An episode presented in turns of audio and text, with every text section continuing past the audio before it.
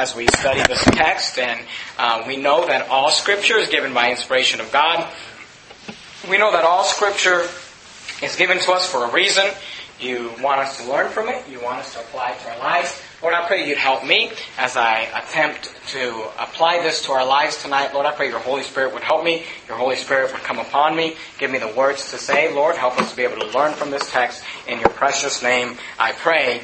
Amen.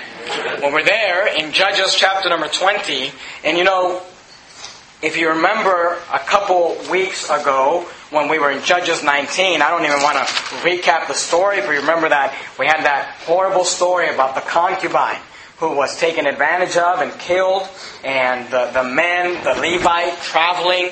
Chapter 20 is the aftermath of that story. And I'll, I'll be honest with you, you know, what, what, I, what I like about our church, the fact that on Sunday morning we kind of preach topical sermons, like this morning was very much a topical sermon about starting the new year right. But on Sunday nights we go verse by verse, chapter by chapter through the books of the Old Testament. On Wednesday night we go verse by verse, chapter by chapter through the books of the New Testament. And what I like about that is that it forces me to preach passages that, to be very honest with you, I probably wouldn't preach.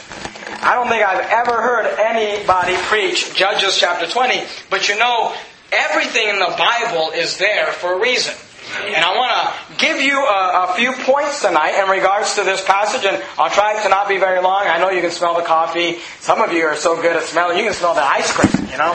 So um, we'll try to go through it quickly, but I want to give you a few things to consider. Judges chapter 20, I want you to notice this verse 1. The Bible says, Then all the children of Israel went out. I want you to see this, okay? All the children of Israel except the Benjamites, alright? And the congregation was, make note of this phrase, gathered together as one man.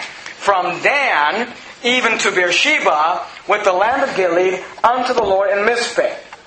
And the chief of all the people, even of all the tribes of Israel, presented themselves, uh, the assembly of the people of God, 400,000 footmen that drew the swords. You gotta understand this. You've got the children of Israel from Dan to Beersheba, alright? From, from the north to the south, they're all gathered together, all the children of Israel. There's 400,000 footmen, uh, verse 3. Now the children of Benjamin heard that the children of Israel were gone up to Mizpah. You gotta understand this, okay? You've got the entire nation of Israel, 11 tribes, except for one, the tribe of Benjamin. Now, if you remember, the tribe of Benjamin is the tribe, uh, is where the Levite went. Remember, he went to Gibeah in Benjamin, and, and that's where his concubine was killed, and that's where that whole event took place. You've got all of Israel versus this one tribe of Benjamin. Verse 3 again, now the children of Benjamin heard that the children of Israel were gone up to Mizpah. Then said the children of Israel, Tell us, how was this wickedness? And the Levite, the husband of the woman, was slain. And answering said, I came unto Gibeah, that belongeth to Benjamin, I and my concubine to lodge, and the men of Gibeah rose against me and beset the house round about upon me by night and thought to have slain me, and my concubine have they forced, and she is dead. So he's retelling the story that we find in, in, chapter 19. And I took my concubine and cut her in pieces and sent her throughout all the country of the inher- inheritance of Israel, for they have committed lewdness and folly in Israel. Behold, ye are all children of Israel. Give here your advice and counsel. Now notice this, verse 8. And all the people all right, arose as one man. Okay, these people are united. You notice it says, all the children of Israel went out, gathered together as one man. Here it says, all the people arose as one man, saying, We will not any of us go to his tent, neither will we any of us turn into his house, but now this shall be the thing which we shall do to Gibeah. We will go, uh, we will go up by lot against it, and we will take ten men of an hundred throughout all the tribes of Israel, and an hundred of a thousand, and a thousand of ten thousand, to fetch victuals for the people, that they may do when they come to Gibeah of Benjamin, according to all the folly that they have brought in Israel. Now here's what I want you to get, okay? The first thing I want you to do you remember as we've been going through the book of Judges, I, I keep uh, bringing you back the, the, the phrase that kind of uh, uh, gives us a, a, a, an, an overarching theme of the book of Judges is every man did that which was right in his own eyes. And you gotta understand this when I do that which I believe is right, and you do that which you believe is right, and none of us care what God thinks is right, all that will come is a bunch of mess and sadness and fighting. Amen. You need to understand this. The children of Israel are getting ready to literally have a civil war. Now compare that to the beginning of the book of Judges. Okay, go, go to Judges, to, to the beginning of the book. Go to Judges, uh, let's see where I want you. Uh, go to Judges chapter number uh, 1. And look at verse. I didn't write down this verse, I apologize. Let me find it real quick. Look at verse, let's, let's just start reading at verse number 16. Judges chapter 1, verse 16. 16. And the children of the Kenite, Moses' father-in-law, went up out of the city of the palm trees with the children of Judah into the wilderness of Judah, which lies in the south of Arad, and they went and dwelt among the, the people. And Judah went with Simeon his brother, and they slew the Canaanites that inhabited Zephath, and utterly destroyed it, and the name of the city was called Hormah. Okay, here's what you gotta understand. We begin the book of Judges with Judah. If you remember, earlier in the passage, they said, you know, who shall go up for us? And the Lord said, Judah, uh, Uh, is going to go, let him fight. And then Judah says to, to his brother, he said, go with me. And here's what we're going to say. We begin the book of Judges with the people united fighting the enemy. Alright? Look at verse 19. And the Lord was with Judah, and he drave out the inhabitants of the mountains, and could not drive out the inhabitants of the valley, because they had chariots of iron. And they gave Hebron unto Caleb, as Moses said, and he expelled thence the three sons of Anak. And the children of Benjamin did not drive out the Jebusites that inhabited Jerusalem, uh, but the Jebusites dwelt with the children of Benjamin in Jerusalem unto this day. Uh, verse 22. And the house of Joseph, they also went up against Bethel, and the Lord was with them. And you go through there, and you find that these people, they are united, but you gotta understand this, okay? The children of Israel, we begin the book of Judges, they're united, they're together, they're fighting the enemy.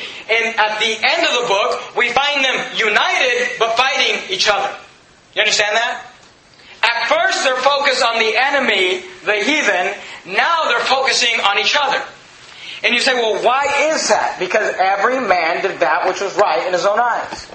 And when you do that which you think is right, not everybody's going to think that's right. And God may not think that's right. But these people, I mean, we're ending the book in a very sad state. Now, now go back to Judges chapter 20. And I want you to look at verse number 11. So all the men of Israel were gathered against the city, knit together as one man, and the tribes of Israel sent men through all the tribes of Benjamin, saying, What wickedness is this that is done among you? Now you gotta understand this, okay? Not everyone in Benjamin, in, of the tribe of Benjamin, not all those people are the sodomites that did this act, okay? Only the men in Gibeah were the ones that did the, the folly in Israel, alright? But when the children of Israel show up to Benjamin, they said, you know, what is this wickedness that is done among you? Verse 13. Now therefore, now notice their request. Deliver us the men, the children of Belial, which are in Gibeah, that we may put them to death and put away evil from Israel. But the children of Benjamin, now notice this, okay? They, I mean, doesn't that seem like a, like a, a, a good request? They show up. They say, hey, we find out this is going on. Give us the guys that did it. We're going to put them to death, which, by the way, is what they were supposed to do. And then he says, we're going to put them to death. We're going to put away the evil from the children of Israel, and, and we'll take care of the sin. We'll get the sin out of camp. All right? Now, here's the response they get from Benjamin. Verse 14. But the children of Benjamin gathered themselves together out of the cities unto Gibeah to go out to battle against the children of Israel. Now, I don't know if you understand what's going on here. But here you've got Benjamin, which are children of Israel, which are supposedly God's people, and you've got the other tribes, which are children of Israel, which are God's people, and they're fighting over the children of Belial. And here's, here's the problem. The Israelites come and they say, hey, give us those guys so we can move the, remove the sin out of the camp. And the Benjamites, which are supposed to be on God's side, said, nah, we're going to fight you over that. It's sad when believers will fight other believers in defense of the world. But you know, that's what's happening today. You want, you want to know, you know, and, and please understand the, the heart from which I'm saying this. Because obviously at Verity Baptist Church, you know, I, I, I pray almost every day that God would send us the right people, the people that He wants in this church. The Bible says that God's the one that builds the church. The Bible says that God's the one that's done the church. But you know who gives us the most problems at Verity Baptist Church as far as people? It's not, it's not the world. You know who it is? It's other believers. You know, uh, just just today, someone you know was complaining to my wife. If you guys had a Sunday school, you, you know, nobody ever comes in from the world and says, if you guys had a Sunday school, they're just glad to learn the Bible. But people come in, if you guys had a Sunday school, if you're this, if you did this differently, if you used that King James Bible, you know that no worldly person has ever walked into this church and complained about the King James Bible, but you know who has? A bunch of other believers bunch of worldly, backslidden believers. They don't like the Sunday school. They don't like the, the, the, King James Bible. They don't like this. They don't like that. They don't like the hard preaching. You know, it's a sad day when the other believers are fighting us harder than the world. The world expects, you know, they come in and they're like, you know, everything's different. And they're like, well, isn't that how it's supposed to be? Other believers are like, why aren't you guys more worldly? But that's what happened here. They say, hey, give, hey, we don't want to mess with anybody. Give us these men. They're wicked men. We're going to put them to death. And they say, no, we're going to fight you over that. Believers will fight other believers in defense of worldliness. But that's so-called Christianity today. Our biggest critics are other believers. Our biggest, our biggest enemies are other Christians. The people that complain the most about our preaching against the sodomites and preaching against what? It's not the world, it's other Christians. You guys are so negative. I'm going to go to liberal church down the street where it's all about love. Other believers are the ones that often give you the biggest problems. And you find that here in Judges, and you find that today. Look at verse 15. And the children of Benjamin were numbered at that time out of the cities, 20 and 6,000 men that drew sword. Beside the inhabitants of Gibeah, which were numbered 700 chosen men. Among all this people, there were 700 chosen men left-handed. Everyone could sling stones at an hairbreadth and not miss. And the men of Israel, beside Benjamin, were numbered 400,000 men that drew sword. All these were men of war. And the children of Israel arose and went up to the house of God and asked counsel of God. Now let me ask you a question. Is asking counsel of God a good thing? Of course it is. I mean, asking God, you know, what should we do? Now notice what it says. They asked counsel of God and said, Which of us shall go up first to battle against the children of Benjamin? Now notice, God responds, and the Lord said, Judah shall go up first. Okay? So here they come. They say, hey, we got an issue with these people. Will you give them to us and we'll take care of it? They said, no, we'll fight you over this. I mean, here's the, these guys are they're, they're, they're, they are siding with the Sodomites. No, no, I don't think you should preach against them. I don't think you should say anything but you shouldn't say anything negative. In fact, we'll fight you to protect them. That's what they're saying. And they said, okay, well, well, let's ask God what He wants us to do. Now, they did a good thing. They asked counsel of God, and they said, well, who should go up first? The Lord said, Judah shall go up first. Verse 19. And the children of Israel rose up in the morning and encamped against Gibeah. And the men of Israel went out to battle against Benjamin, and the men of Israel put themselves in array to fight against them at Gibeah. Now notice verse 21. And the children of Benjamin came forth. Okay, the children of Benjamin, these are the bad guys in the story. The children of Benjamin came forth out of Gibeah and destroyed down to the ground the Israelites. Those are the good guys in the story. That day, 20 and 2,000 men. Now you gotta follow this. The good guys asked counsel of God. They said who should go first. God says Judah should go first. They go up to battle and the bad guys whip them. 22,000 men die. Now you got to understand this about the story. Uh, keep your finger there in Judges. Go, go to Romans. Romans chapter number 8. Okay? Remember, we were preaching through the book of Joshua before we got into Judges. And, Judges 20 and 21 kind of is the same concept as when we were going through Joshua. Remember, as we are going through Joshua, the land represents the Christian's heart. Our hearts, the believer's heart. And as they were going in, they were conquering that land. Joshua pictures the victorious Christian life. And by the way, the life of a Christian is that when you get saved, you start battling. You start battling the enemy. You start battling against sin. You start getting sin. And these heathen nations represented sin. They, they represent sin in our lives. And you and I ought to be fighting sin and removing it from the land and giving our bodies and our hearts and our entire lives to God. That's what the pictures. Here, Judah is doing that. Here uh, in the book of Judges, the children of Israel are doing that. You, you've got a picture here of a Christian who is attempting to remove sin out of the land.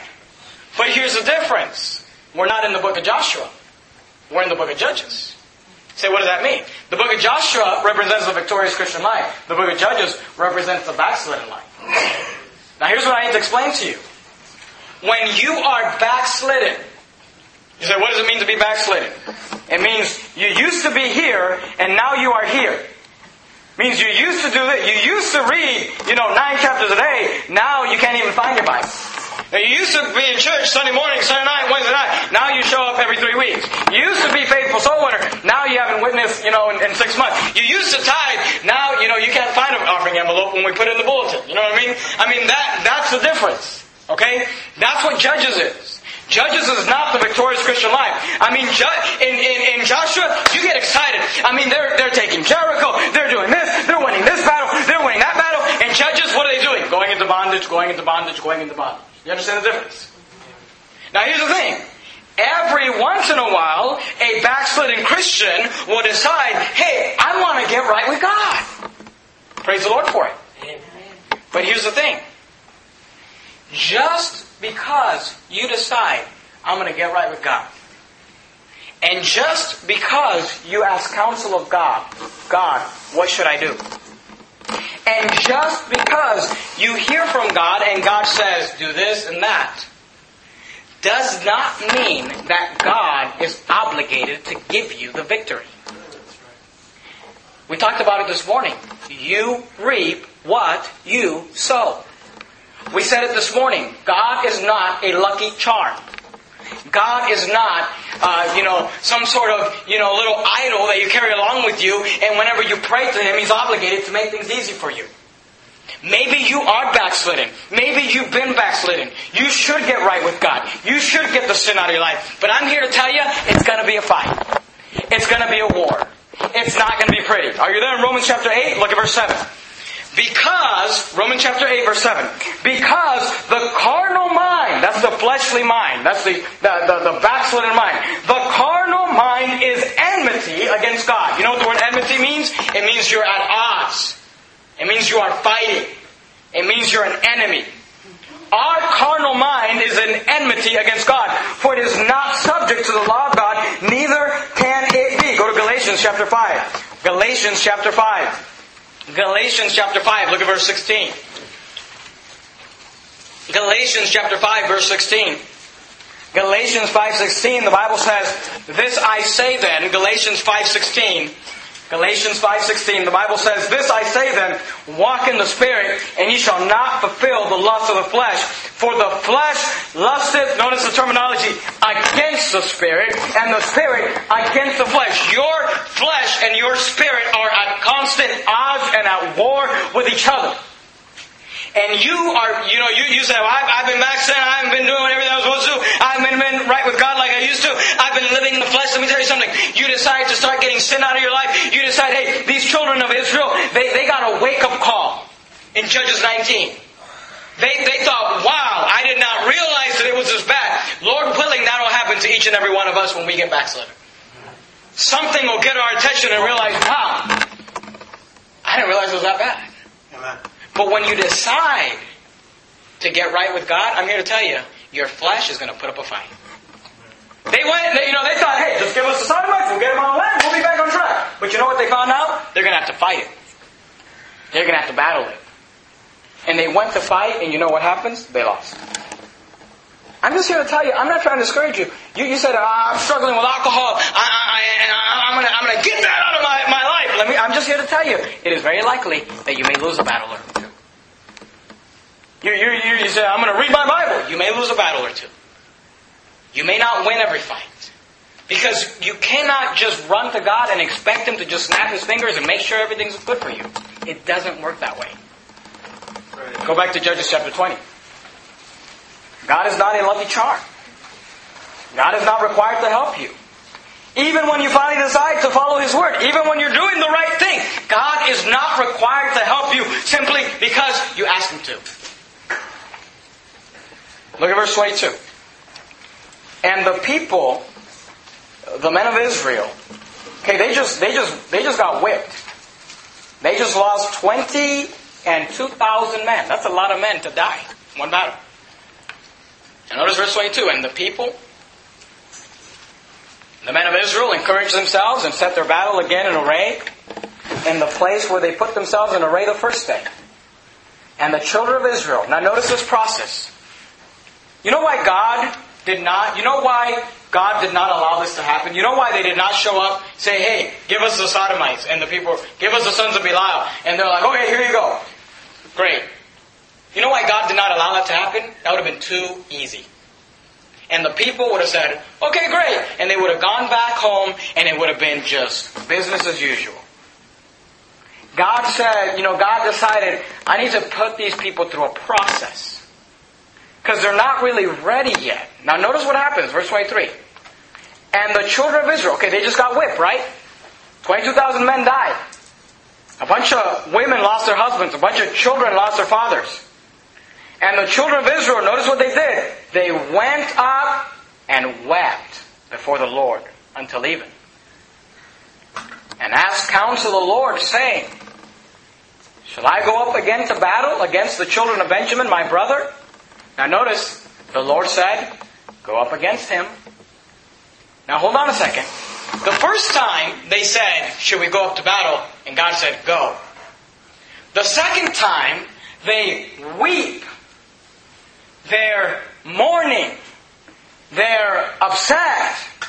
And they said, Should we go to battle? And God said, Go. Notice what happens, verse 24. And the children of Israel came near against the children of Benjamin the second day. So now we got round two. And Benjamin went forth against them out of Gibeah the second day. Benjamin's a bad guy. And destroyed down to the ground the children of Israel again 18,000 men. The good guys get whipped again. This time they lose 18,000 men. All these that drew sword. Verse 26. Then all the children of Israel and all the people went up and came unto the house of God and wept and sat there before the Lord. Notice what they do this time. And fasted that day until even, and offered burnt offerings and peace offerings before the Lord. Are you noticing how they're getting more spiritual every time they get whipped? The first time they pray, we ask counsel of God. God, what should we do? I mean, they're praying, and God says, "Go fight." That's what that's what you're supposed to do. They go fight. They get whooped. They come back. What do they do? They pray again, but this time they're weeping. What should we do, God? Go out to fight. That's what you're supposed to do.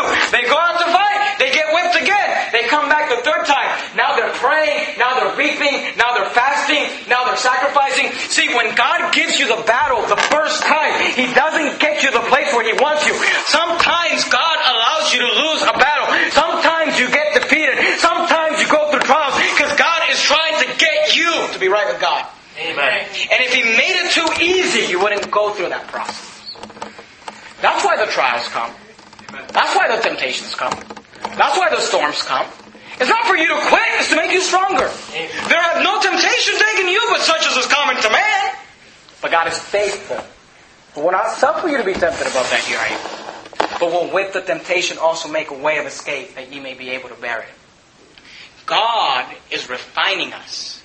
And God is refining these people.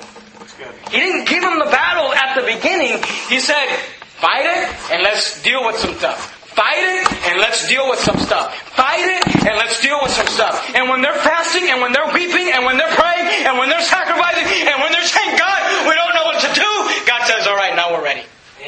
Look at verse 27. And the children of Israel inquired of the Lord. For the ark of the covenant of God was there in those days. And Phinehas, the son of Eleazar, the son of Aaron, stood before in those days, saying, Shall I yet again go out to battle against the children of Benjamin, my brother? Or shall I cease? Do you notice how they added that this time? I mean, they're to the point where they're just hoping that God says, Yeah, just don't worry about it. And the Lord said, Now notice what God says. Go up for tomorrow. Now notice the difference, okay? Every time before they said, Should we go? God says go. Should we go? God says go. This time they said, Should we go or should we stop?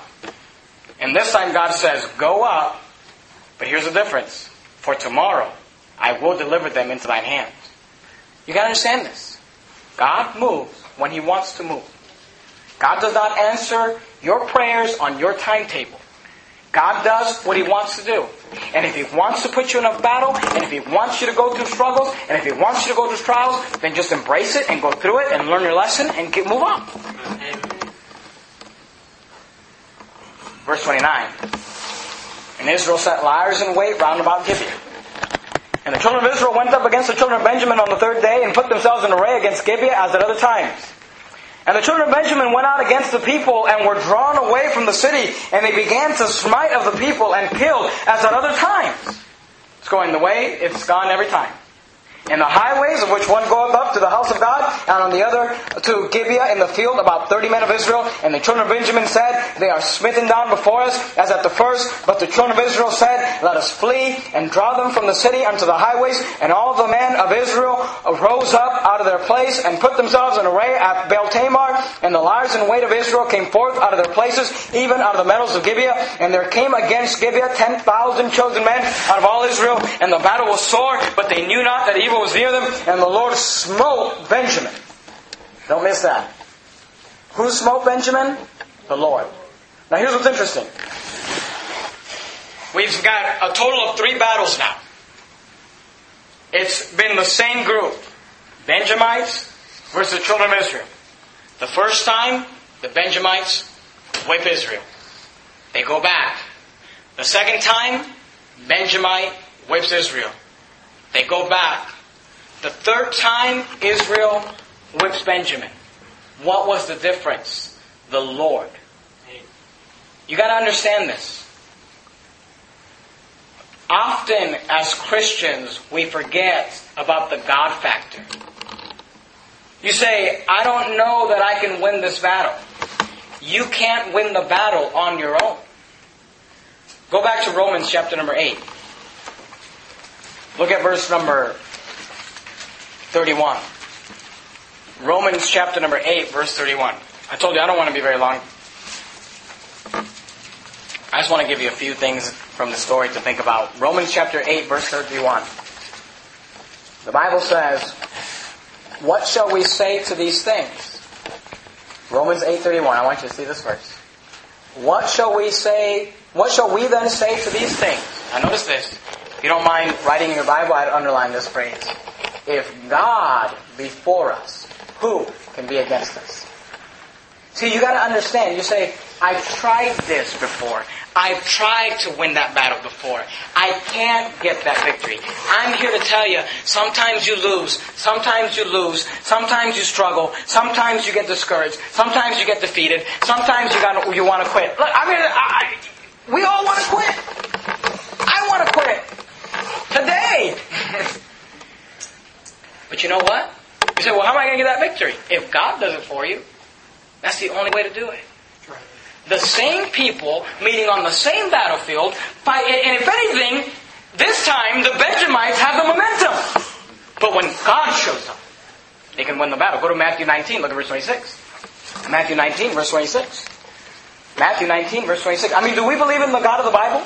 Do we believe that God still performs miracles? Do we believe that God still fights on our side? Do we believe that we can still have the power of God in our life? Do we believe that God can still fight for us? Hey, if God be for us, who can be against us?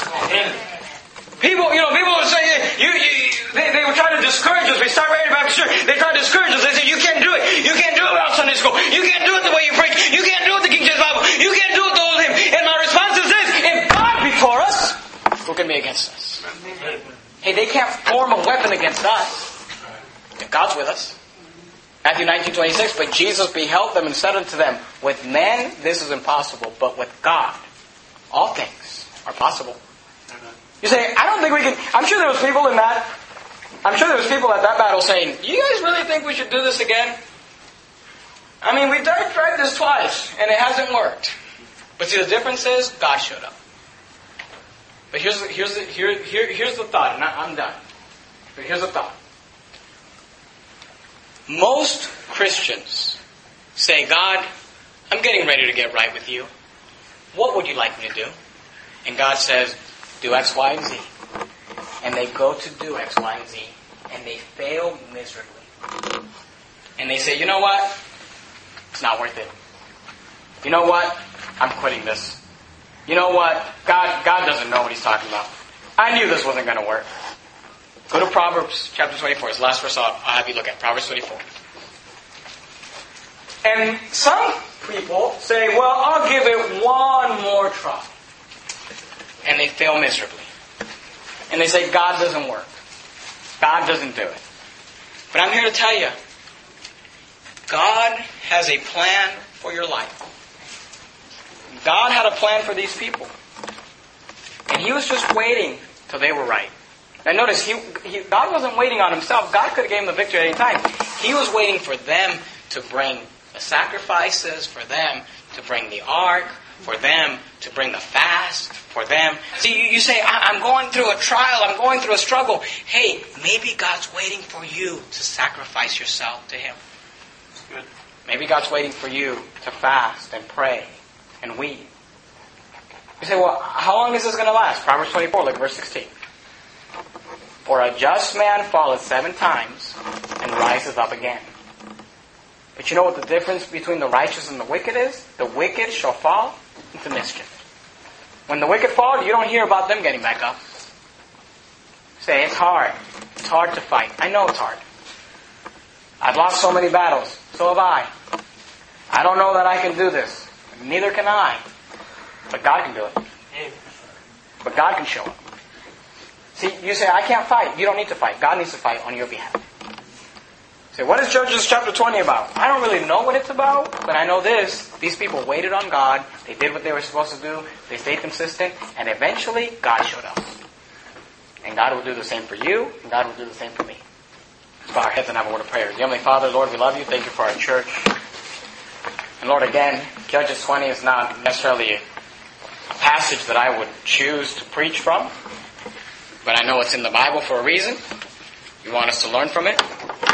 And I pray that we would take the thoughts that we presented tonight and that we would learn from them, that we would apply them to our lives and realize sometimes you can be battling the right person, following God's direction, and you're still going to lose, and that's okay because God's trying to show us something. God's putting us through trials, through tribulations, to make us better, to purify us, to purge us. But we know that God has not given up on us. Father, we love you.